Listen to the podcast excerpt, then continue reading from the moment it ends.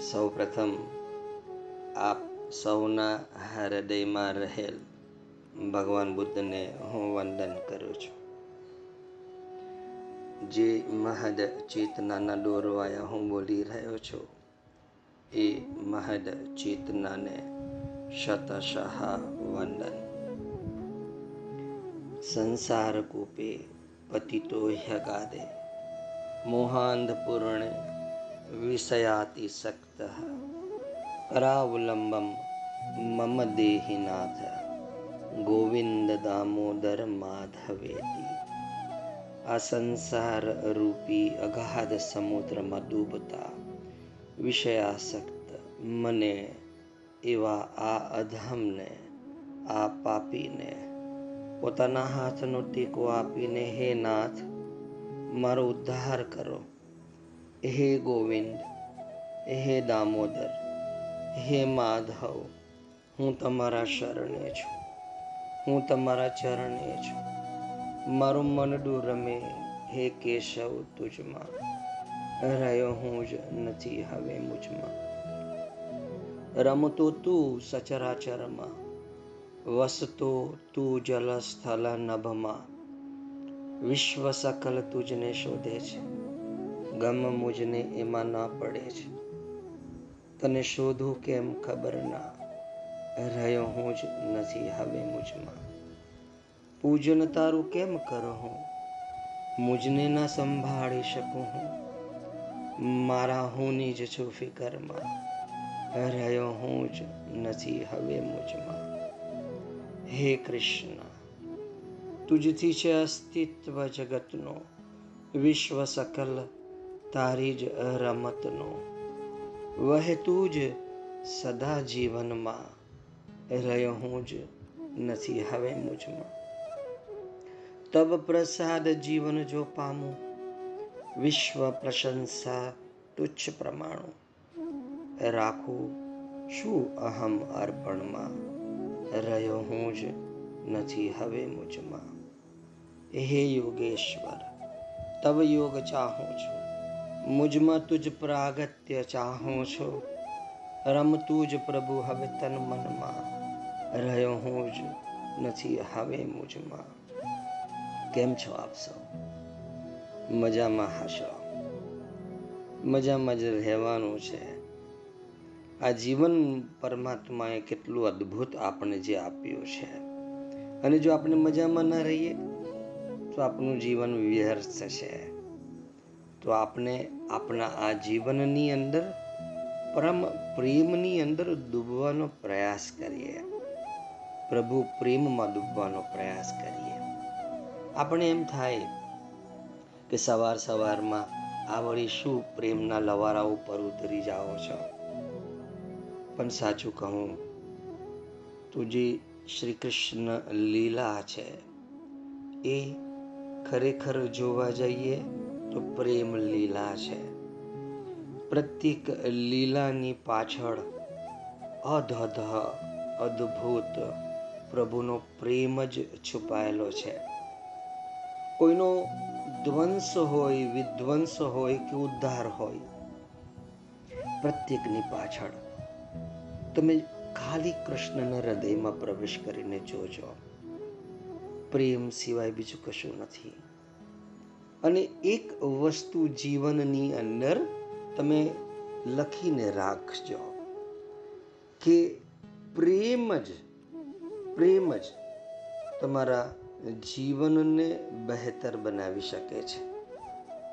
આ જીવનની અંદર તમારા કહેવાતા રાગ અને દ્વેષ એટલે કે જ્યાં તમે ખેંચાવો છો તે રાગ અને જે તમને નથી ગમતા, જેના પ્રત્યે તમને ધિકાર છે, તિરસ્કાર છે, એ દ્વેષ. આ રાગ અને દ્વેષ પ્રેમ તમારા જીવનમાં ઉતરશે ને, તો રાગ અને દ્વેષ ભાગી જશે. આપણે આપણા જીવનને એટલે પ્રેમમય બનાવવાનું છે. પ્રેમયુક્ત જીવન એટલે સમજી લેવું. કે શ્રી કૃષ્ણ લીલામાં પ્રવેશ.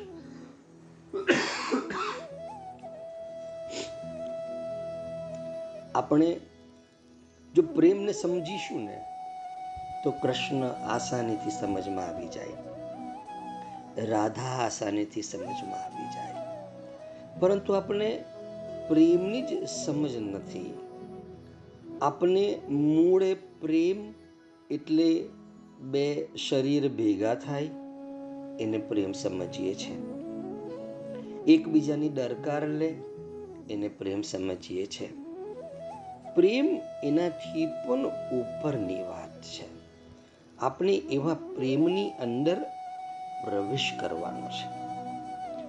રાધા જ્યારે ગોપીને એમ કહે છે કે આ કુળની, મારા કુળની લજ્જાને કારણે મારું બધું કામ બગડી ગયું. બાકી આ શ્યામ સુંદર મને કેટલો સારો લાગે છે. એના વગર મને બીજું કશું સારું જ નથી લાગતું, પણ શું કરું? મારા કુળની લજ્જા મને રોકે છે. મારા પ્રેમને અભિવ્યક્ત કરવાને માટે. હૃદય અત્યંત જ્વલે છે પ્રજ્વલિત છે. પણ રાધા શું કહે છે? કે કુળની લજ્જાને કારણે મારું બધું કાર્ય બગડી ગયું. કયું કાર્ય બગડી ગયું? કે પ્રેમને અભિવ્યક્ત કરવાનું કાર્ય બગડી ગયું. શા માટે આપણે પ્રેમને અભિવ્યક્ત નથી કરતા? આપણે શરમ લાગે છે. આપણે એમ લાગે છે કે કુળની મર્યાદા, સમાજની મર્યાદા સમાજ શું કહેશે, કુળ શું કહેશે, પરિવાર શું કહેશે? તો સમાજ, પરિવાર આ બધું કુળમાં આવી જાય. તો રાધા કહે છે કે કુળની લજ્જાના કારણે મારું બધું કામ બગડી ગયું. અન્યથા આ શ્યામ સુંદર સિવાય કૃષ્ણ સિવાય મને બીજું કશું ગમતું નથી. હું એને જ પ્રેમ કરું છું. મારું હૃદય અત્યંત બળી રહ્યું છે.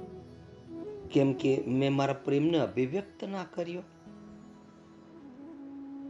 આપણે આપણા પ્રેમને અભિવ્યક્ત કરવો જોઈએ.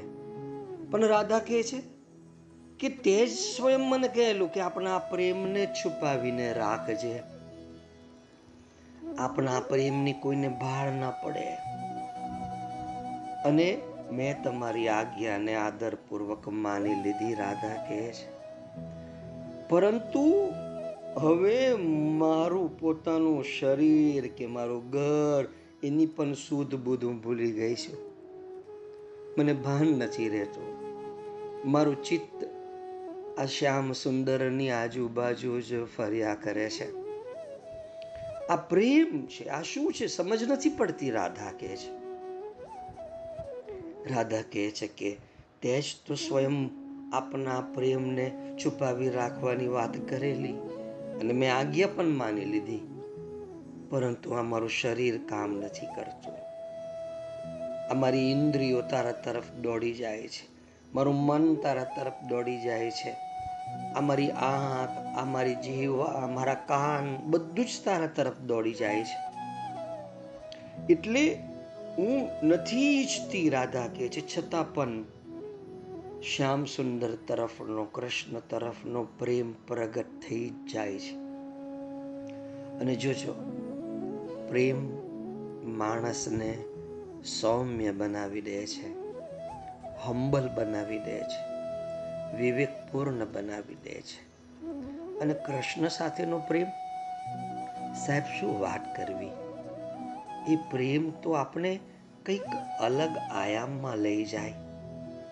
એક એવું આયામ જ્યાં સ્વયં કૃષ્ણ પોતે અને તમે અનેક પ્રેમ, બસ આ ત્રણ સિવાય બીજી કોઈ પણ બાબત આ બ્રહ્માંડની તકતી નથી. આ પ્રેમમાં આપણે પડવું જોઈએ. તો આપણી ભીતરની જે ગોપી છે, એ ગોપી સળવળાટ કરીને પાસું બદલીને ઊભી થશે. આ રાધા જે આપની ભીતર વર્ષોથી રાહ જોઈ રહી છે, એ રાધા જાગ્રત થશે. રાધા કહે છે કે, તારા સિવાય મારો બીજો કયો હિતેચ્છુ છે? કોઈ ઈચ્છે હિતેચ્છુ નથી. તું જ મારા હિતની રક્ષા કરનારો છે. અને જેને હું મારા મનની વાત કહી શકું છું, રાધા કહે છે. હવે હે શ્યામ સુંદર, હે કૃષ્ણ, મને તમારા ચરણોની નીચે જગ્યા આપી દો. કૃષ્ણ કહે છે, અરે જગ્યા શું પ્યારી? મારું ચિત્ત તો તારી ભીતર નિવાસ કરી રહ્યો છે.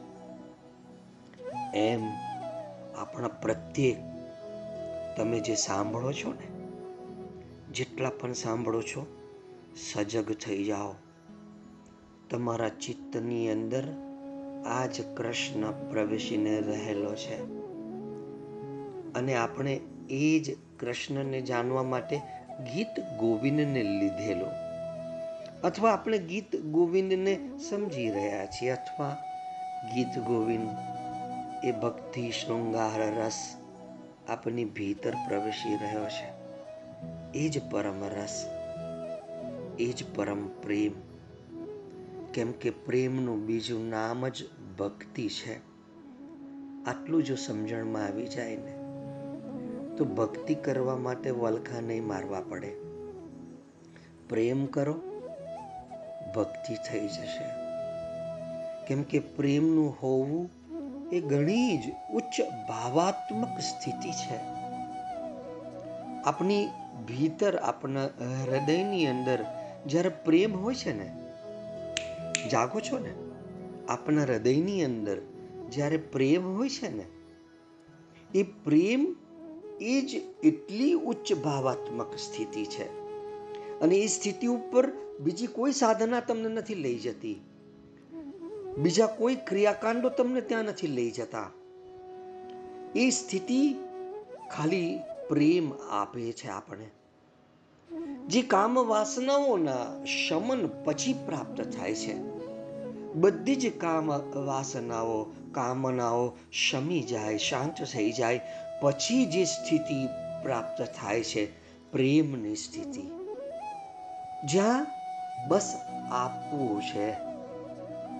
અર્પણ કરવું છે, સમર્પણ કરવું છે, કોઈ શરતો નથી. અને બધી જ કામનાઓ શમી જાય, પછી આ અવસ્થા પ્રાપ્ત થાય આપણી ભીતર. એ પ્રેમ. અને પ્રેમમાં તડપ્યા પછી, દર્દમાં તડપ્યા પછી અને પ્રેમની પ્યાસના સંતોષ પછીની જે સ્થિતિ છે એ આ ઉચ્ચમાં ઉચ્ચ ભાવાત્મક સ્થિતિ છે. જ્યાં પ્રેમની તડપણ જે છે એ શમી જાય. દર્દમાં તપીએ આપણે, એકદમ ઉચ્ચ સ્તરમાં આપણે તપીએ.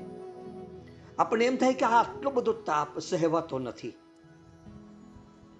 પણ પ્રેમમાં તડપ્યા પછી, દર્દમાં, વેદનામાં, પીડામાં તડપ્યા પછી, આ પ્રેમની પ્યાસના સંતોષ પછીની સ્થિતિ. આ સ્થિતિ બરાબર સમજો આ રાધાના હૃદયની સ્થિતિ છે. આ મીરાના હૃદયની સ્થિતિ છે. જ્યાં કામ વાસનાઓનું શમન થઈ ગયું છે. પ્રેમમાં તડપી લીધા અને તડપ્યા બાદ ભીતર જે સ્થિતિ નિર્માણ થાય છે.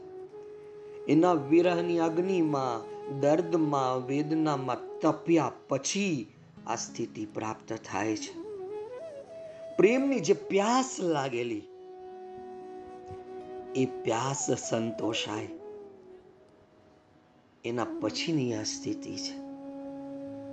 આ સ્થિતિ માતાની કે સંતની હોય છે અથવા ગોપી કે રાધાની હોય છે. આ પ્રેમને કોઈ સંબંધ નથી. એને બીજા સાથે કોઈ આસક્તિ નથી. ખાલી હૃદય સંપૂર્ણપણે, અસ્તિત્વ સંપૂર્ણપણે પ્રેમથી છલકાઈ ગયો હોય. કોઈ એમ નહીં કે હું આની સાથે આના સંબંધમાં, આ પ્રેમના સંબંધમાં. પ્રત્યેક જીવ તમારા પ્રેમના દાયરામાં આવી જાય સાહેબ. આવી અવસ્થા આપની નિર્માણ થાય. કેમ કે પ્રેમ હોવું એ જ સૌથી સર્વોત્તમ ભાવાત્મક સ્થિતિ છે. આવા ભાવની અંદર કૃષ્ણ તમારી સામે આવીને ન ઊભો રહીને તો મને તમે કહેજો. અને આ સ્થિતિ કોઈક માની હોય, કોઈક સંતની હોય, ગોપીની હોય, રાધાની હોય. અને આ પ્રેમને કોઈ સંબંધ નથી, એને બીજા સાથે કોઈ આસક્તિ નથી. આ પ્રેમની ચૈતન્ય સ્થિતિ છે. અને શ્રી ચૈતન્ય મહાપ્રભુના હૃદયની જો હું વાત કરું ને, તો મારો અવાજ ગદગદ થઈ જાય. ખબર નહીં કેમ કેમ કે એ જે ચૈતન્ય મહાપ્રભુના હૃદયની જે સ્થિતિ છે, એ બરાબર અડ્ડલો અડ્ડલ આ જ સ્થિતિ જે હું તમને વર્ણવી રહ્યો છું. જ્યાં કામ વાસનાઓનું શમન થઈ ગયું હોય.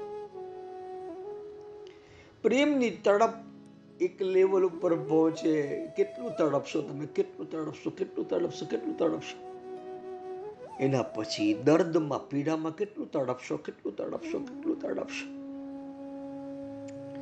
આપણે તો આ જરાક તડપ, તડપીએ છીએ. જરાક તપીએ છીએ. એમાં તો આપણે થાકી જઈએ છીએ, પડતું મૂકીએ છીએ. પડતું ના મૂકતા. તમને તંદ્રા આવતી હોય, નિંદ્રા આવતી હોય, છતાં પણ આંખે પાણીની છાલક મારીને આ વાતને સાંભળજો અને ભીતર ઉતારવાનો પ્રયાસ કરજો. નહીં તો આ જન્મ નિષ્ફળ જતા વાર નથી લાગવાની. અને મારો એ પ્રયાસ રહેશે, મારા અંતિમ શ્વાસ સુધીનો, કે તમારો આ જન્મ નિષ્ફળ નહીં જાય.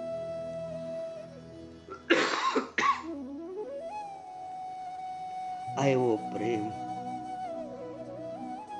જેને બીજા સાથે કોઈ આસક્તિ નથી. જો પ્રેમમાં આસક્તિ હોય ને, પછી ઈર્ષાનો ભાવ પણ સાથે સાથે પાછળ પાછળ આવતો હોય છે. માલિકીપણાનો ભાવ પણ પાછળ પાછળ આવતો હોય છે. આ તો ચૈતન્યની અવસ્થા છે. પ્રેમની ચૈતન્ય સ્થિતિ છે. એવી પ્રેમની ચૈતન્ય અવસ્થા જે આપણી ભીતર નિર્માણ થાય. પછી એ વૃંદાવન સંપૂર્ણપણે જાગ્રત થઈ જાય છે. એનું નાનકડું ઘાસનું તણખલું લઈએ કે મોટું વતવૃક્ષ લઈએ જે આપણે આપણા હૃદયમાં નિર્માણ કરેલું છે. પ્રત્યેક કુંજ લતાઓ લઈએ આપણે. એ બધી જીવંત બની જાય છે. આ પ્રેમની ચૈતન્ય સ્થિતિ છે. સમગ્ર અસ્તિત્વ પ્રતિ ભીતરથી ઉદ્ભવતો આ પ્રેમ છે. આ પ્રેમની અભિવ્યક્તિ છે. આ ચેતનાનું એક ઉચ્ચ સ્તર છે. તમે પ્રેમને અનુભૂત કર્યા બાદ પ્રેમની અભિવ્યક્તિના સ્તર ઉપર આવો છો. સમગ્ર અસ્તિત્વ પ્રતિ કોઈ બાકી નથી રહેતો, કોઈના પ્રત્યે દ્વેષ નથી રહેતો. કોઈના પ્રત્યે તિરસ્કાર નથી રહેતો. કોઈ કશું તમને નુકસાન કરે છે. તમને એમ થાય છે કે કઈ સહન શક્તિ મારી ભીતર આ જાગૃત થઈ છે? સમાજ, સંસાર કે છે, શું તું બધું લૂંટાવી દેવા બેઠો છે? પણ તમે પ્રેમના એક એવા ઉચ્ચ સ્તર ઉપર બિરાજમાન હો છો. જ્યાં રાધા છે જ્યાં ગોપી છે, જ્યાં સ્વયં કૃષ્ણ છે. અને એ સ્તર ઉપર તમારી ચેતના જો પહોંચે નહીં, તો કૃષ્ણ સાથે મિલન કેવી રીતે થશે? પ્રેમની ચૈતન્ય સ્થિતિ તમારી ભીતર નિર્માણ થાય. અને પછી સમગ્ર અસ્તિત્વ તરફ આ ભીતરથી ઉદ્ભવતો તમારો પ્રેમ પ્રવાહિત થાય. જાણે કોઈ ઝરણું ફૂટે, જાણે કોઈ ફૂલ ઉપર સુગંધ છૂટે. આ સુગંધનું વહેવું ક્યાં? એનું કોઈ સરનામું નથી હોતું સાહેબ. એ અકારણ વહે છે. અકારણ. એને ગરીબ, કુબડો, રક્તપીત, રોગી કે તંદુરસ્ત રાજા કે રંગ સુગંધ બધા પાસે પહોંચે છે. કોઈ પણ આસક્તિ વગર કોઈ પણ પ્રકારના ભેદભાવ વગર કંઈક સમજમાં આવે છે? એવું પ્રેમ, એવા પ્રેમની ચૈતન્ય સ્થિતિ તમારા હૃદયમાં નિર્માણ થાય. શ્રી કૃષ્ણ લીલા આપણે શું સમજીએ? જયદેવને શું સમજીએ આપણે? જ્યાં સુધી આપણી ભીતર આ પ્રેમની સ્થિતિ નથી બનતી, ચૈતન્ય સ્થિતિ અને સમગ્ર અસ્તિત્વ પ્રતિ અકારણ, અહેતુક ભીતરથી પ્રેમ ઉદ્ભવે. જાને કોઈ ઝરણું ફૂટી જાય, ખલબલ ખલબલ ખલબલ કરતું. અને તમારા પ્રેમના ઝરણામાં બધા જ નહાય ઉઠે કોઈ ફૂલ ઉપરથી સુગંધ જેમ છૂટતી હોય. અને આ સુગંધનું વહેણ, એનું વહેવું ક્યાં? એ તો જે સભાન છે, એ આ સુગંધનો અનુભવ કરી શકે, આ પ્રેમનો અનુભવ કરી શકે. એને કોઈ સરનામું નથી હોતું. એ સર્વ માટે હોય છે. દીપકમાંથી પ્રગટતા પ્રકાશ જેવો આ પ્રેમ છે. જે કોઈ એક માટે ના હોય. તમે એક દીપ પ્રજ્વલિત કરો તો બધા જ સદસ્યો એના દાયરામાં જેટલા આવતા હોય એ બધા જ પ્રકાશિત થઈ ઉઠે છે. જેમ સૂર્ય પ્રગટ થતા જ પ્રત્યેક અંધકાર દૂર થાય છે. પ્રત્યેક અંધકારમાં રહેલી વ્યક્તિ પ્રકાશમાં આવી જાય છે. આવો પ્રેમ જે કોઈ એક તરફી ના હોય, કૃષ્ણનું હૃદય તમે કેવી રીતે અનુભવશો? મારી વાતને સભાનતાથી સમજો જો હું વાતના પ્રવાહમાં હોઉં છું, ત્યારે વચ્ચે વચ્ચે ચૂટકી વગાડીને તમને જગાડવા જઈશ તો મારો તંતુ પણ તૂટી જાય. પણ તમે જાગજો. તમે જાગૃત રહેજો. નહીં તો ચૂકી જવાશે. આ પ્રેમને ચૂકી જવાશે અને પ્રેમને ચૂકી જશો. આ પ્રેમને ચૂકી જશો. તો જન્મ ચૂકી જશો. આટલું ચોક્કસ લખીને રાખજો. નહીં તો જયદેવ તમને બીભીત્સ લાગશે દીપકમાંથી પ્રગટતો હોય પ્રકાશ, એવો આ પ્રેમ છે. અને પ્રકાશ આપવો એ દીવાનો સ્વભાવ છે. બસ એવી જ રીતે જ્યારે પ્રેમની ચૈતન્ય સ્થિતિ બને છે ને, તો પ્રેમ આપવો એ તમારો સ્વભાવ બની જાય છે. પછી ધિક્કાર તમારી ડિક્શનરીમાંથી અદૃશ્ય થઈ જાય છે. તિરસ્કાર તમારી ડિક્શનરીમાંથી અદૃશ્ય થઈ જાય છે.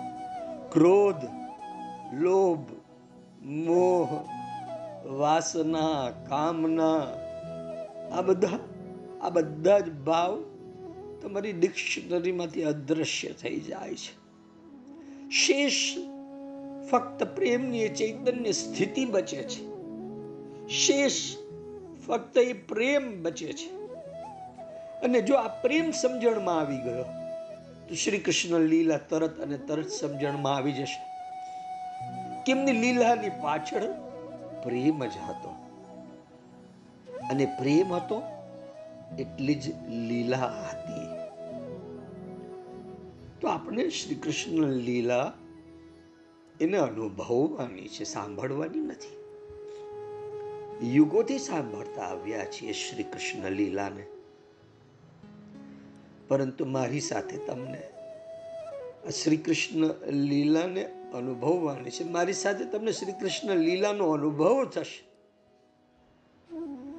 તમારા હૃદયમાં એ પ્રેમની ચૈતન્ય સ્થિતિ બની જશે. સમગ્ર અસ્તિત્વ પ્રતિ તમારી ભીતરનો ઉદ્ભવતો પ્રેમ વહેવા લાગશે. જેમ ઝરણું ફૂટે, જેમ ફૂલ ઉપર સુગંધ છૂટે. પછી તમારા પ્રેમને કોઈ સરનામું નથી. બાકી અહમ જાગ્રત થાય કે આ મને પ્રેમ કરે છે જો. હું સર્વશ્રેષ્ઠ છું. એટલે જ મને પ્રેમ કરે છે, મને જ પ્રેમ કરે છે. દીપકમાંથી પ્રકાશ પ્રગટતો હોય એવો પ્રેમ. અત્યાર સુધી આપણે એવા પ્રેમને સમજ્યા છે. જાગજો, એવા પ્રેમને સમજ્યા છે, જ્યાં લેન દેન છે. અત્યાર સુધી આપણે એવા પ્રેમને જાણ્યો છે, જ્યાં એક અને બે જ વ્યક્તિઓ હોય. અને સમગ્રતા અદ્રશ્ય હોય. શ્રી કૃષ્ણના પ્રેમને તમે શું સમજો છો? એ સમગ્રતાનો સમગ્રતાનો પ્રેમ છે. પણ આપણા હૃદયની અંદર આપણે એ પ્રેમની ચૈતન્ય સ્થિતિ બનાવી છે કે નથી બનાવી? આપણે એમ થાય કે કેમ બનતી નથી? તો કે વારંવાર આ વ્યવહારિક જગતની અંદર આપણે ખોપી જઈએ છીએ. આપણી ચેતના, આપની પ્રાણ ઊર્જા. વારંવાર આ વ્યવહારિક જગતની અંદર ફૂપી જાય, ગળા ડૂબ ડૂબી જાય. એટલે આપની ભીતર આ દીપકમાંથી પ્રગટતો પ્રકાશ જેવો પ્રેમ નથી હોતો. પ્રકાશ આપો એ દીવાનો સ્વભાવ છે. એમ પ્રેમ આપ એ આપનો સ્વભાવ છે એવું ભગવાન શ્રી કૃષ્ણ કહે છે. તો જ્યારે કોઈનો ધ્વંસ પણ કરતા હોય, વિધ્વંસ કરતા હોય, તો એ વિધ્વંસ, એ ધ્વંસની પાછળ પણ શ્રી કૃષ્ણનો પ્રેમ રહેલો હોય છે. કેમ કે એ ઉદ્ધારને માટે વિધ્વંસ કરતા હોય છે, ધ્વંસ કરતા હોય છે. બસ. આપની ભીતર, આ પ્રેમની ચૈતન્ય સ્થિતિ એવી બને કે સમગ્ર અસ્તિત્વ પ્રતિ આપનો પ્રેમ વહેવા લાગે. ઝરણાની જેમ ફૂલની ઉપરથી સુગંધ છૂટતી હોય એમ. અને સુગંધ ક્યાં વહે, વહીને ક્યાં જાય? એને કોઈ સરનામું નથી હોતું કે કોઈ એક જ ઘરનું બહારનું ખખડાવે. એ તો એના માર્ગમાં જે આવે, એ બધાને સુગંધિત કરતી જાય. આપણે એવા અસ્તિત્વનું નિર્માણ ના કરીએ. કે આપણા માર્ગમાં જે આવતા જાય, એ પ્રત્યેક પ્રત્યે આપણે પ્રેમ વહાવતા જઈએ. આપણે કંઈક બોલીને દર્શાવવું નથી, પણ ભીતર ભાવાત્મક સ્થિતિ એવી બનાવીએ. પ્રેમ ભાવાત્મક સ્થિતિ એવી બનાવીએ. કેમ કે પ્રેમનું હોવું એ ઘણી જ ઉચ્ચ ભાવાત્મક સ્થિતિ છે. આવો પ્રેમ આપની ભીતર જાગૃત થાય. દીપકમાંથી પ્રગટતા પ્રકાશ જેવો પ્રેમ. જે બધાને પ્રકાશ આપે, કેમ કે એનો પોતાનો સ્વભાવ છે. એવું જ આ પ્રેમનું છે. આ પ્રેમ કરુણા છે. આ જ પ્રેમ એ સેવા છે. આ પ્રેમ એ પરમાત્માની સમજણ છે. અને પ્રેમનું બીજું નામ જ ભક્તિ છે. અને પ્રેમનો સાચો અર્થ તમને કહું? ધ્યાનથી સાંભળજો. પ્રેમનો સાચો અર્થ છે મસ્તિષ્કથી હૃદયમાં ઉતરવું. બહુ બુદ્ધિ વાપરી, બહુ માઠું વાપરું, બહુ મગજ વાપરું. મગજથી નીચે ઉતરીએ. હૃદયમાં ઉતરીએ, તો જ આ પ્રેમ જાગૃત થશે. પ્રકૃતિનું બંધારણ પ્રેમ છે. બુનિયાદ પાયો પ્રેમથી ધરબાયેલો છે. અને પાયાથી શિખર સુધી સંચાલન પ્રેમમય સભર અલૌકિક એક જ સ્નેહ તારથી ગુઠાયેલું પ્રકૃતિનું બંધારણ. સૃષ્ટિનો બિંદુ એ બિંદુ અણુ, તાર તાર, આ તત્વ, આ પ્રેમ સત્વ સાથે જોડાયેલું છે. વનસ્પતિ, પ્રાણી, જંતુ માત્ર આજ પ્રેમથી સંચાલિત, ચાલિત અને સંયોજિત છે. પરંતુ એક મનુષ્ય જ આ પરમ શક્તિના બળથી ખંડ ખંડ ચલિત થતો કેમ જણાય છે? કેમ ટુકડા ટુકડાની અંદર પોતાની અવસ્થાને વિખેરી રહ્યો છે? શું એની ભીતર આ પ્રેમ સ્થિર નથી રહી શકતો સમગ્ર પ્રકૃતિનું બંધારણ છે પ્રેમ. બુનિયાદ પાયો છે પ્રેમ. અને સમગ્ર કૃષ્ણની આસપાસનું સમગ્ર તમે સમજો એમનું જીવન એરા લઈ લો. કૃષ્ણ કેન્દ્રમાં એટલે પ્રેમ કેન્દ્રમાં. અને પ્રેમ જ સહન પણ કરે.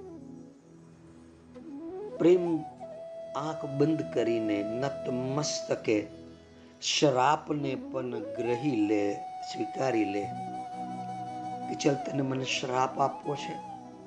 પ્રેમમય માણસ જ શ્રાપને સ્વીકારી શકે છે.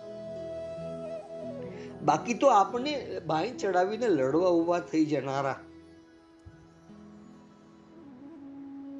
આ પ્રેમને સમજીએ. નહીં તો ખંડ ખંડમાં આપણે એટલા વિખેરાઈ જઈશું કે આપણા એ વિખેરાયેલા અંશોને ફરી કોઈ જન્મમાં આપણે ભેગા નહીં કરી શકીશું. અને આવું અખંડિત જીવન આપણી સામે હોય, આવો અખંડિત પ્રેમ આપણી સામે હોય. અને છતાં પણ ખંડ ખંડની અંદર વહેરાવાનું ચાલુ હોય, વિખેરાવાનું ચાલુ હોય. સાહેબ, એટલા બધા વિખેરાઈ જશું કે આપણે એ બધા વિખેરાયેલા અંશોને ભેગા કરવા માટે અનંત જન્મો નીકળી જશે. અને પછી ભેગા થઈશું અને પછી એમાં પ્રેમ જગાવવા માટે બીજા અનંત જન્મો નીકળી જશે.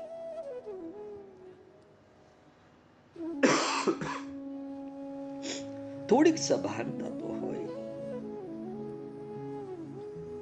સૂર્ય તપે છે, પુષ્પો ખીલે છે, મેઘ વરસે છે. કોઈ જુએ, લાભ લે છે, કેમ કે એને એની પડી નથી. એ શામાંથી એનું કાર્ય અવિરત કર્યા કરે છે. એનું એને વિચાર પણ નથી. એનું કામ તો બસ સતત સંચાલનમાં ભાગીદારી મણકા રૂપ બંધાઈ રહેવું એ જ પ્રેમ સભારતા. પ્રેમ સભારતા. અભરે ભરાય એ જ એક માત્ર ઉદ્દેશ. આપની ભીતર આ પ્રેમ સભરતા હોવી જોઈએ. માનવ જીવનમાં જેટલો આ કુદરતી તત્વ પ્રેમનો અભાવ, એટલી ઘૃણા, દ્વેષ, રાગ, ઈર્ષ્યા, ચિંતા, દુઃખ વધારે. જેટલો ઓછો પ્રેમ છે ને, એટલી પ્રતિસ્પર્ધા તમને લાગશે. એટલા દુઃખ તમે અનુભવશો, એટલી ચિંતા તમે અનુભવશો, એટલા ક્લેશ, કંકાસ તમે અનુભવશો. આ સમજી લેજો. જેટલો ઓછો પ્રેમ છે. અને જો પ્રેમ વધી ગયો ને તો પ્રતિસ્પર્ધા નીકળી જશે, દુઃખ નીકળી જશે, ચિંતા નીકળી જશે, ક્લેશ નીકળી જશે. તમે એ પ્રસન્ન અવસ્થામાં સ્થિર થશો, સ્થાયી થશો. પણ આમને આમ માણસ આવી જ રીતે પ્રેમ વગર ઝાડામાં બંધાતો જાય. અને એની ભીતર રુગ્ન અને વધુ વિકૃત તણાવગ્રસ્ત. અને લાંબે ગાળે આવા તણાવગ્રસ્ત અવસ્થાનો વિસ્ફોટ થયા વગર રહેતો નથી. પછી એ કોઈક રોગ રૂપે બહાર આવી જાય. કોઈક માંદગી રૂપે બહાર આવી જાય. મનની અસંતુલન સ્થિતિ રૂપે બહાર આવી જાય. આપણે શીખીએ, આ પ્રકૃતિથી શીખીએ. સમગ્ર પ્રકૃતિનું બંધારણ પ્રેમ છે. એની બુનિયાદ એનો પાયો પ્રેમથી ધરબાયેલો. પાયાથી શિખર સુધી બસ પ્રેમનું જ સંચાલન. અલૌકિક અને કેટલો સ્નેહ સાહેબ. જરાક તો જાગ્રત બનીએ આપણને પ્રેમ પ્રતિ. આ કેટલી તંદ્રામાં આવી જઈએ છીએ.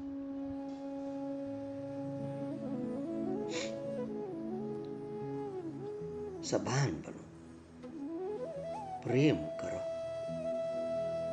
પણ આપણે કહીએ કે ભાઈ પ્રેમમાં મિલન નથી થતું. અરે સાહેબ, વિરહની ભઠ્ઠીમાં, વિરહની ભઠ્ઠી ભઠ્ઠી કોને કહેવાય ખબર?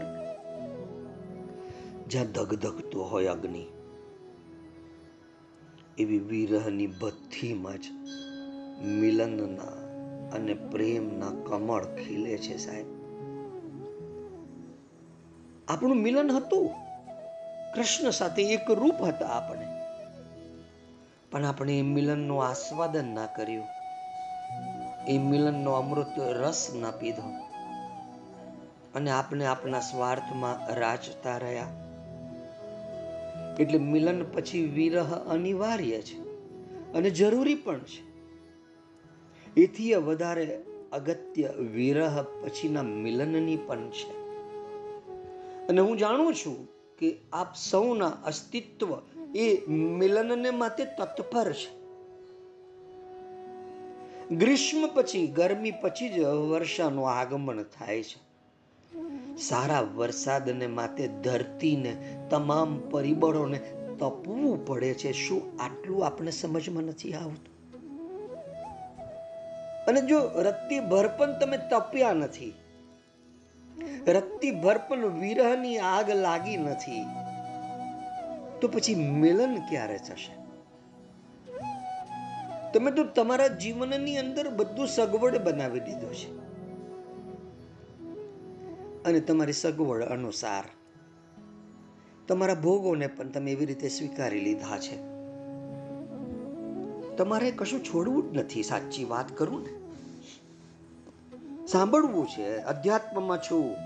અધ્યાત્મ કરું છું. પ્રભુને પ્રેમ કરું છું. એવા ભાવમાં ખોટે ખોટા રાખીએ. પણ પ્રભુ જેમ કહે છે, એમ કરવો નથી. આપણા આહાર અને વિહારને આપણે ભ્રસ્ત કરી દીધા છે. આપણો આહાર વિહાર તો પ્રેમયુક્ત હોવા જોઈએ. વિરહની ભથ્થીમાં જ મિલનના અને પ્રેમના કમળ પ્રેમનું પુષ્પ ખીલે છે. આટલું આપણે બરાબર ભીતર લખી રાખવું. ગરમી પછી વરસાદનું આગમન થાય. અને સારો વરસાદ જોઈતો હોય ને, તો આ ધરતીને તપવું પડે. તમામ પરિબળોને તપવું પડે. માવઠાના વરસાદનો આનંદ નથી હોતો અને સંતોષ પણ થતો નથી. બરાબર? એટલે કોઈક એમ કે, અરે, મજા આવી ગઈ આજે તો કૃષ્ણની અંદર ડૂબી ગયો. પછી બાકીના દિવસોમાં? પછી કઈ નહીં. પછી જીવન એમ જ કોરું ધાકોર આ માવઠાનો વરસાદ કહેવાય. એનો આનંદ નહીં હોય, સંતોષ પણ નહીં હોય.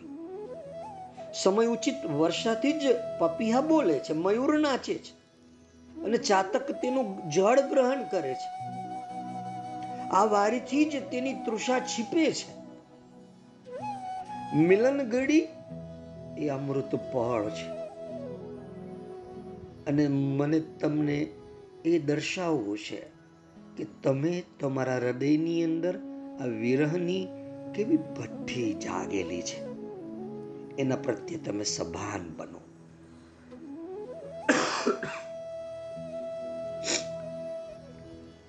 આ મિલન ઘડી એ અમૃત પળ છે. પણ તે વિરહની પછી જ ફલિત થાય ને? તો મીઠાશમાં ઓર વધારો કરે પાકેલા ફળની જેમ. વિરહ પછી જ્યારે મિલન થાય ને? સાંભળો છો ને? વિરહ પછી જ્યારે મિલન થાય ને, એની મીઠાશ કઈ ઓર હોય. મળ્યાનો આનંદ, સુખદ સ્મૃતિઓ મૂકીને જાય છે.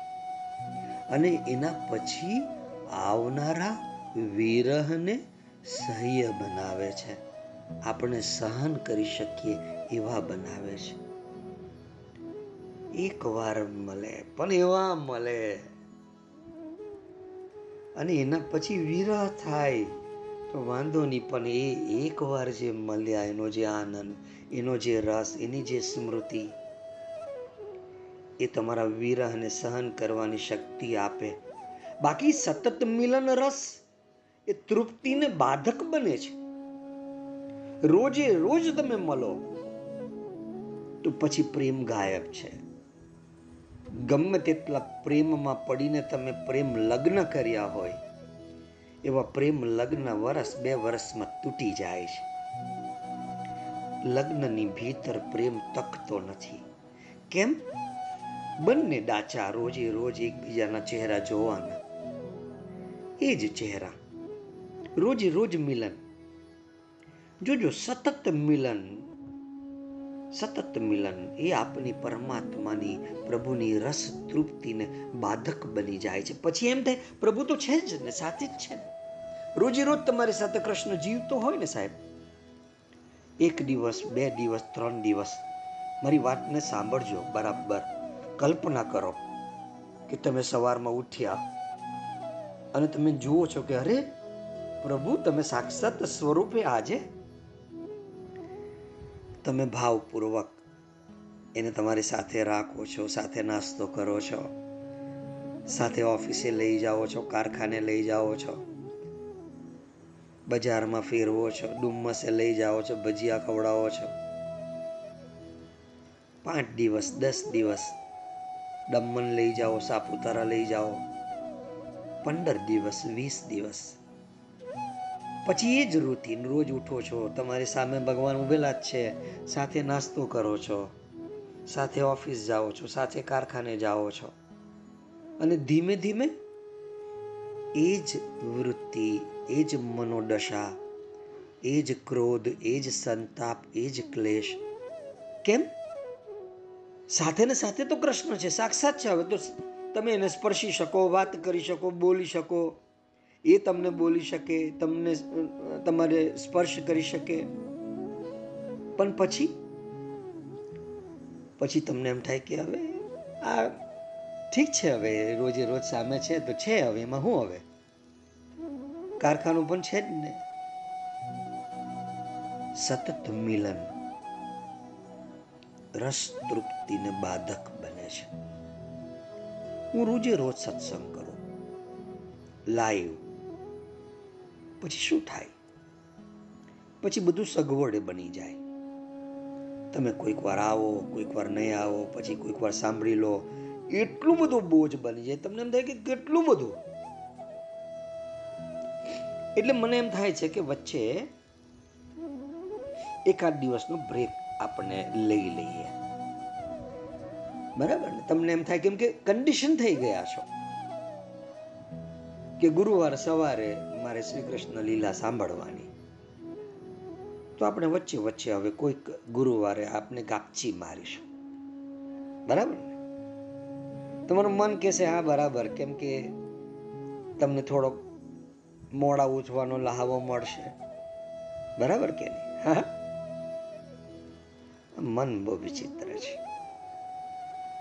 સતત મિલન રસ તૃપ્તિને બાધક બને છે. એટલે જ વિરહની મહત્તા છે. અને મજા પણ છે. વિરહના સાગરમાં જેમ ડૂબકી લગાવો, તેમ તેમ મિલનના મૂલ્યવાન સાચા મોતી પ્રાપ્ત થાય છે. હું મારી દીકરીઓને દર અઠવાડિયે મળવા જાઉં. રોજે રોજ મળી શકું છું. પણ આપણા દીકરા દીકરીને જેમ આપણે રોજે રોજ સામે ને સામે હોઈએ, એ ધીમે ધીમે મમ્મી, પપ્પાની કોઈ વેલ્યુ રહેતી નથી. પણ દર અઠવાડિયે જ પપ્પા મળતા હોય તો તો દીકરા દીકરીમાં હોશ હોય. એમને ખબર છે કે છ દિવસના વિરહ પછી સાતમા દિવસે પપ્પા મળવા આવે છે. તો એ મિલનનો રસ અને એની તૃપ્તિ કંઈક ઓર હોય છે. સમજમાં આવે છે? સતત મિલન રસ એ તૃપ્તિને બાધક બનાવે છે. એટલે જ આ વિરહની મહત્તા છે અને એની મજા પણ છે. વિરહના સાગરમાં જેમ ડૂબકી લગાવો, તેમ તેમ મિલનના મૂલ્યવાન સાચા મોતી તમને પ્રાપ્ત થશે. કુંદન કાંચન કંગન વગેરે નાભા નામાભિધાન છે કોના માટેનું સોનાને માટેનું સોનાને અપાય છે આવું નામ કે આ કુંદન છે આ કંચન છે આ કંગન છે આ હાર છે આ નેકલેસ પણ તે શુદ્ધિકરણ પછી અને શુદ્ધતા માટે એને બધીમાં ટપવું પડે છે શેકાવવું પડે છે। મિલનતાને બાળવી પડે છે। અને એમાં એ આભૂષણ અને અલંકાર રૂપે ત્યારે જ સ્થાન મેળવે છે. જ્યારે ઝવેરીની છીણી કાટર અને હથોડીના ઘાવ ચીલે ઘડાવવું પડે છે. તપ વગર સિદ્ધિ નથી અને મળે તો તે કાયમી ન હોઈ શકે. બે સ્વાદ પરે, બે હશે. વિરહની ભથ્થીમાં જ આ મિલનના અને પ્રેમના કમળ ખીલે છે. એ તડપણ શ્રેષ્ઠ સંગીત બને છે. મિલન અને વિરહ દ્વંદ્વાત્મક છે. મિલનની બરાબર પાછળ વિરહ છે ને વિરહની બરાબર પાછળ મિલન છે. એક જ સિક્કાની બે બાજુ. એને ખંડિત કરી કઈ રીતે કરી શકાય? તો વિરહને અનુભવો. કેમ કે એના વગર આ પ્રેમની ઉચ્ચતર ભાવાત્મક સ્થિતિ નહીં બનશે. અને જે ઘડીએ પ્રેમની પરમ ઉચ્ચ ભાવાત્મક સ્થિતિ બની ગઈ ને કામ વાસનાઓ શમી જશે અને પ્રેમની ચૈતન્ય સ્થિતિ સ્થિર થશે. પછી સમગ્ર અસ્તિત્વ પ્રતિ ભીતરથી પ્રેમ ઉદ્ભવશે. જેવી રીતે કૃષ્ણને ઉદ્ભવે છે, જીસસ ક્રાઇસ્ટને ઉદ્ભવ્યો, પ્રત્યેક પ્રભુ પ્રેમીને ઉદ્ભવ્યો. આપને પણ એવો જ પ્રેમ ભાવ ઉદ્ભવશે. આપની પણ પ્રેમની એવી જ ચૈતન્ય અવસ્થા નિર્માણ થશે. આ પ્રેમ જ કરુણા છે. આ પ્રેમ જ પરમાત્માની પ્રભુની કૃષ્ણની સમજણ છે. આ પ્રેમ જ રાધા અને કૃષ્ણ છે. એટલે જો આ પ્રેમ સમજમાં આવી જાય, તો સમજી લેજો કે દ્રષ્ટિ બદલાઈ જશે. માનો કે ના માનો પણ અનેક ઉપાયો, યુક્તિઓ અને પ્રયત્ન કર્યા છતાં પણ એક વસ્તુ કોઈ પણ હિસાબે છુપી રહી શકતી નથી. અને એ છે પ્રેમ. કારણ કે અનેક ક્રિયાઓ દ્વારા પ્રગટ થવું એનો જન્મ સિદ્ધ સ્વભાવ છે. એટલે કૃષ્ણ જ્યારે કોઈકનો ધ્વંસ કરે છે, કોઈકનો વધ કરે છે તો એની પાછળ કૃષ્ણનો પરમ પ્રેમ છે. એ કોઈ પણ ક્રિયાઓ દ્વારા પ્રગટ થાય છે. પણ આપણે એ હિંસાત્મક દેખાય.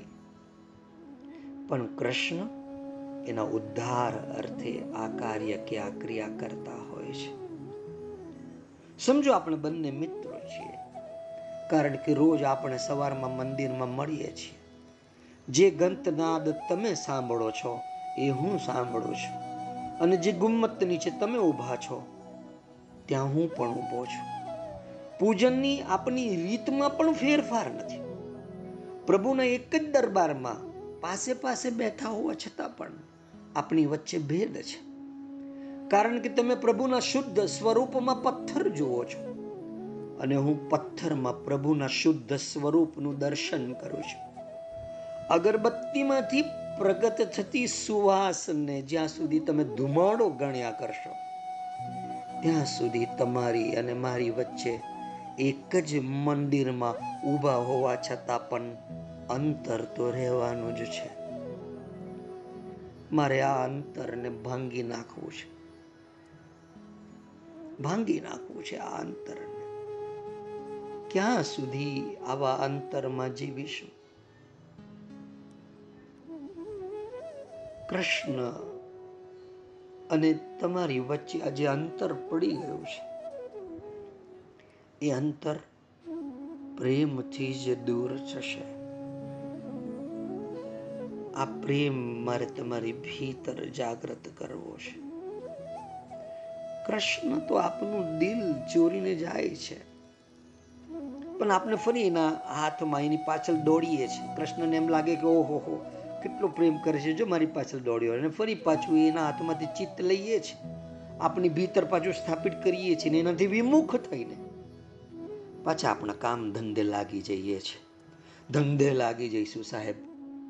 આ કળિયુગની અંદર ધંધે લાગી જઈશું. જો આ કૃષ્ણ સાથે પ્રેમ નથી થયો તો.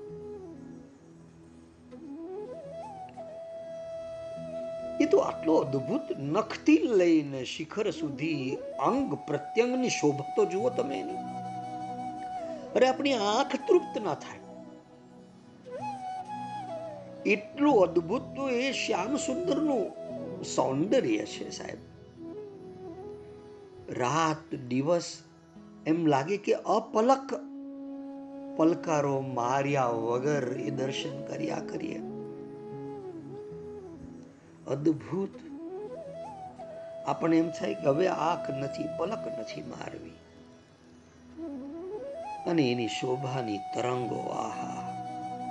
એ નદીના જળની સમાન અગણિત છે, અનંત છે. છતાં પણ આ નેત્ર એને તૃપ્તિ નથી થતી. એને એમ થાય છે કે બસ આ દર્શન હવે સામેથી હટે નહીં. અને જરા પણ દર્શન આમ તેમ થયા તો એ અત્યંત વ્યાકુલ થઈ જાય. આ આંખો. આપણે આવા અદ્ભુત શ્યામ સુંદર નથી જોવાતા. એ જોવાય એવી આંખો મેં તમારી ભીતર સ્થાપી છે.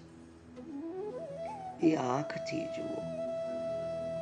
કેટલું અદ્ભુત એમનું સૌંદર્ય.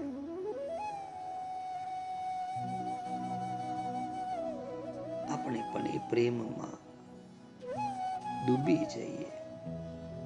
ગોપીઓ ડૂબી છે, રાધા ડૂબી છે. આપણે શા માટે નથી ડૂબી શકતા? ક્યાં ફસાયા છીએ આ જગતની અંદર? એમ કહેવાય છે કે કોઈક રસિક ગુરુ મળી જાય તો આપની ભીતર આ પ્રેમ રસ જાગૃત થયા વગર રહેતો નથી જો તમારી ભીતર આ પ્રેમ રસ જાગૃત નથી થયો તો માની લેજો કે હું રસિક ગુરુ નથી રસિક ગુરુ તમારી ભીતર આ કૃષ્ણ પ્રેમ ભાવના અમૃત ઝંકૃત કરાવીને રહેતો હોય છે.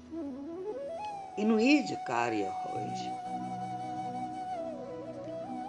જેમ જયદેવે આપની સમક્ષ અદ્ભુત ભક્તિ શૃંગાર રસ જે મૂક્યો છે. કેટલો અદ્ભુત. આપણે જોયું કે નંદની આજ્ઞા લઈને રાધા કૃષ્ણનો હાથ પકડીને દોડી. ચાલ ભાઈ, હવે તો આપણે પ્રેમ માણી લઈએ. આપણી ભીતર આપણા હૃદયમાં કેટલું એકાંત છે?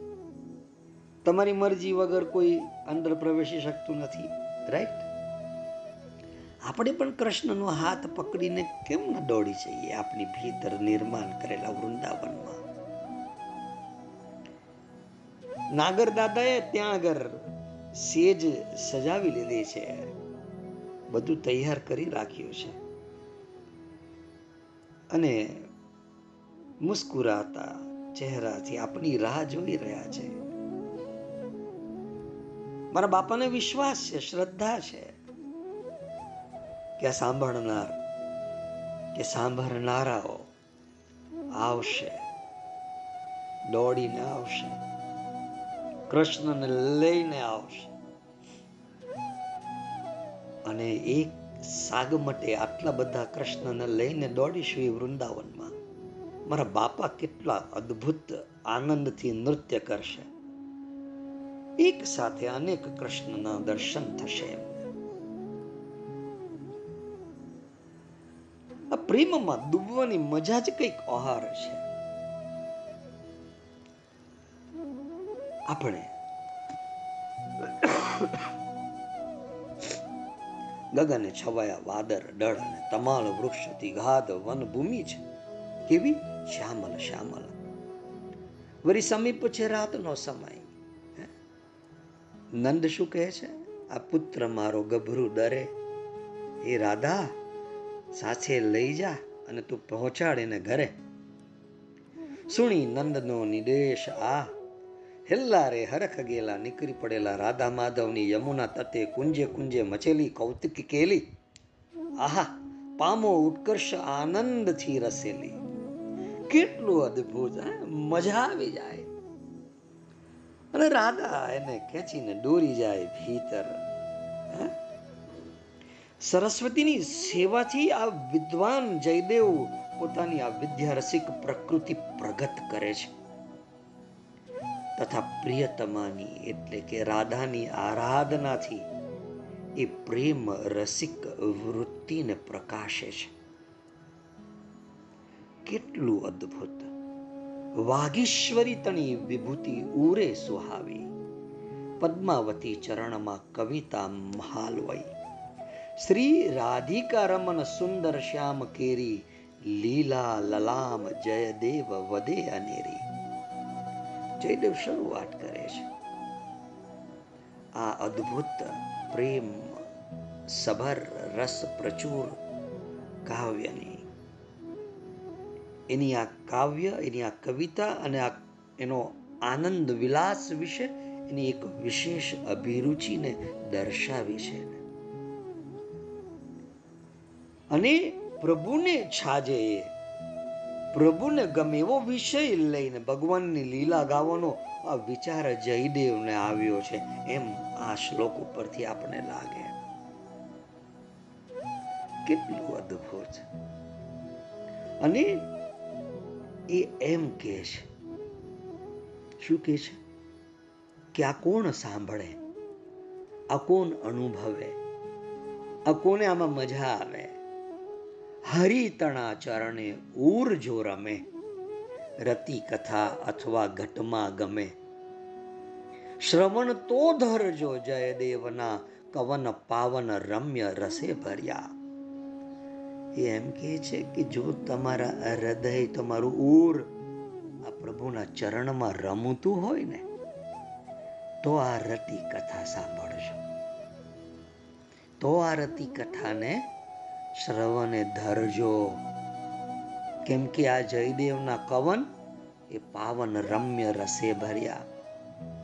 આ જયદેવે જે પણ વાત કરી છે, એ પરમ પવિત્ર પરમાત્માનો રસ એમાં રમી રહ્યો છે. કયો રસ? પ્રેમ રસ રમી રહ્યો છે. કેટલી અદ્ભુત વાત કરે છે. જયદેવ શું હરિતના ચરણે ઉર જો રમે. પ્રભુના ચરણમાં ઉર તમારું હૃદય જો રમતું હોય રતિ કથા અથવા ઘટમાં ગમે. તો જ આ પ્રભુનો રાધા રમણનો, રાધા કૃષ્ણનો આ પ્રેમ. તમારો, તમારું આ ઘટનું નિર્માણ કોને કર્યું છે? તો કે કૃષ્ણ નિર્માણ કર્યું છે આ માનવ ઘટનો. આ ગઢાનો.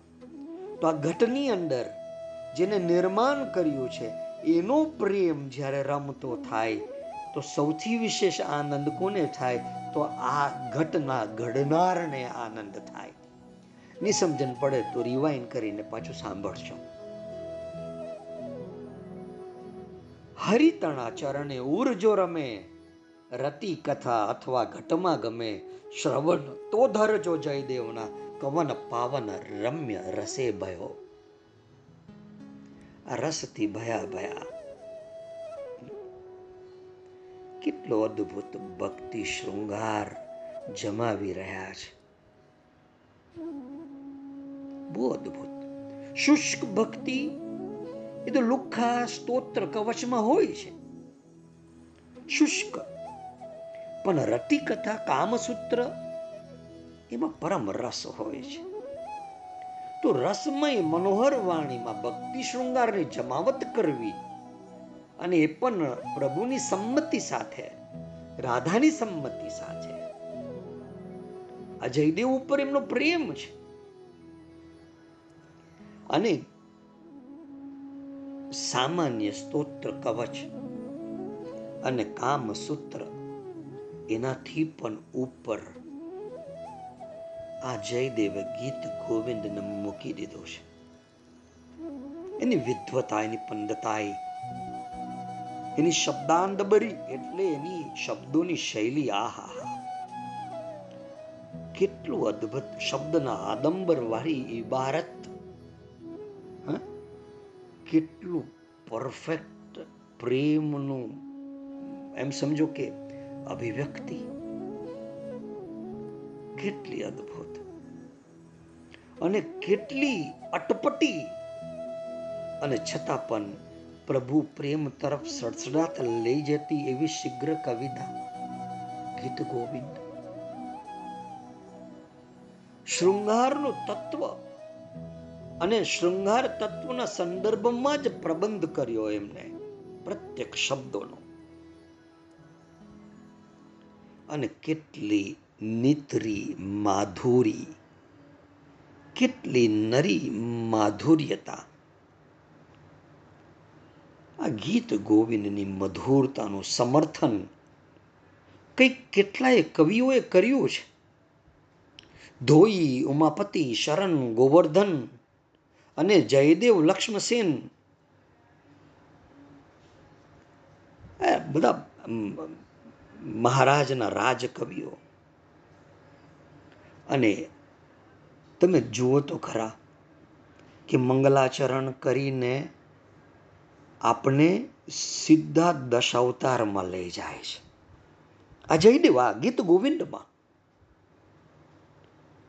ભગવાનની અવતાર લીલાનો પ્રારંભ કરે છે અને પછી ગીત ગોવિંદ રાધા કૃષ્ણના પ્રેમની શરૂઆત દર્શાવે છે. બસ. આવતા ગુરુવારે આપણે ભગવાનની આ અવતાર લીલાનો પ્રારંભ જયદેવે જે કરાવ્યો છે. એને આપણે સમજવાનો પ્રયાસ કરીશું. પ્રત્યેક પદમાં ભગવાનના એક એક અવતારનું નિરૂપણ કરીને અંતે ધ્રુવપદમાં જય જગદીશ હરે. કહી એ અવતારધારી શ્રી કૃષ્ણનો મહિમા એમને કર્યો છે. આ દશ અવતારો એટલે મત્સ્ય, કુર્મ, વરાહ, નૃસિંહ, વામન, પરશુરામ, રામચંદ્ર, બલરામ, બુદ્ધ અને કલકી અવતારો. ભગવાનની આ અવતાર લીલા પુરાણ પ્રસિદ્ધ છે. પણ જયદેવા સ્તોત્ર નિત્ય શ્રી કૃષ્ણની સન્મુખ ઊભા રહીને ગાતા હતા. કેમ કે જયદેવ મૂળત હતો કૃષ્ણ ભક્ત જ. છે પોતાના ઈષ્ટદેવ શ્રી કૃષ્ણની રાધા સાથેની અદ્ભુત પ્રેમલીલા ગાઈને એમને તો નિજ કૃષ્ણ ભક્તિને જ સવિશેષ રસાર્દ્ર કરી દીધી છે. અને એમનું આ દશાવતાર સ્તોત્ર એ એમની આવી ભક્તિનો જ શ્રી કૃષ્ણ પર થયેલો અભિષેક છે. અભિષેક છે. શ્રી કૃષ્ણ જ પૂર્ણ અવતાર છે. જયદેવના મનની અંદર. કેમકે મંગલાચરણમાં ગીત ગોવિંદના વિષયનું સૂચન કર્યા પછી આ શ્રી કૃષ્ણનું દશાવતારનું જે સ્તોત્ર એમને આપ્યું, સામાન્ય રીતે ભગવાન વિષ્ણુએ દશાવતાર ધારણ કર્યા એમ મનાય છે, પરંતુ જયદેવને મન શ્રી કૃષ્ણ જ પૂર્ણ અવતાર. એટલે તેઓ કૃષ્ણને વિષ્ણુના અવતારમાંનો એક અવતાર નથી માનતા. અહીં તો પૂર્ણ પુરુષોત્તમ શ્રી કૃષ્ણે જ દશ અવતાર ધારણ કર્યા હતા એવી કવિ પ્રતીતિ છે જયદેવની. જયદેવની આ એક નૂતન ધારણા કે પ્રતીતિ, એમની ગાદ કૃષ્ણ ભક્તિની જ ઉદ્ઘોષણા છે. તો આ જયદેવની કૃષ્ણ ભક્તિની જે ઉદ્ઘોષણા છે, દશ અવતારની એ આપણે આવતા ગુરુવારે લઈશું. મારા શબ્દોને વિરામ આપું છું. બુદ્ધમ શરણમ ગચ્છામ. જેઓને ઉતાવળ હોય, આ પ્રેમને સમજવાની, પ્રેમને જાણવાની, પ્રેમને અનુભૂત કરવાની, તો વારંવાર શ્રવણ કરે. મને પાક્કી ખાતરી છે. આ માધવ મારી બાજુમાં જ બેસતા છે. એમને પણ પાક્કી ખાતરી છે. લો, આ રાધા પણ બેઠી છે. એ પણ કહે છે એમને પણ પાક્કી ખાતરી છે કે તમારા હૃદયમાં આ પ્રેમ અચૂક જાગી જશે. અસ્તુ.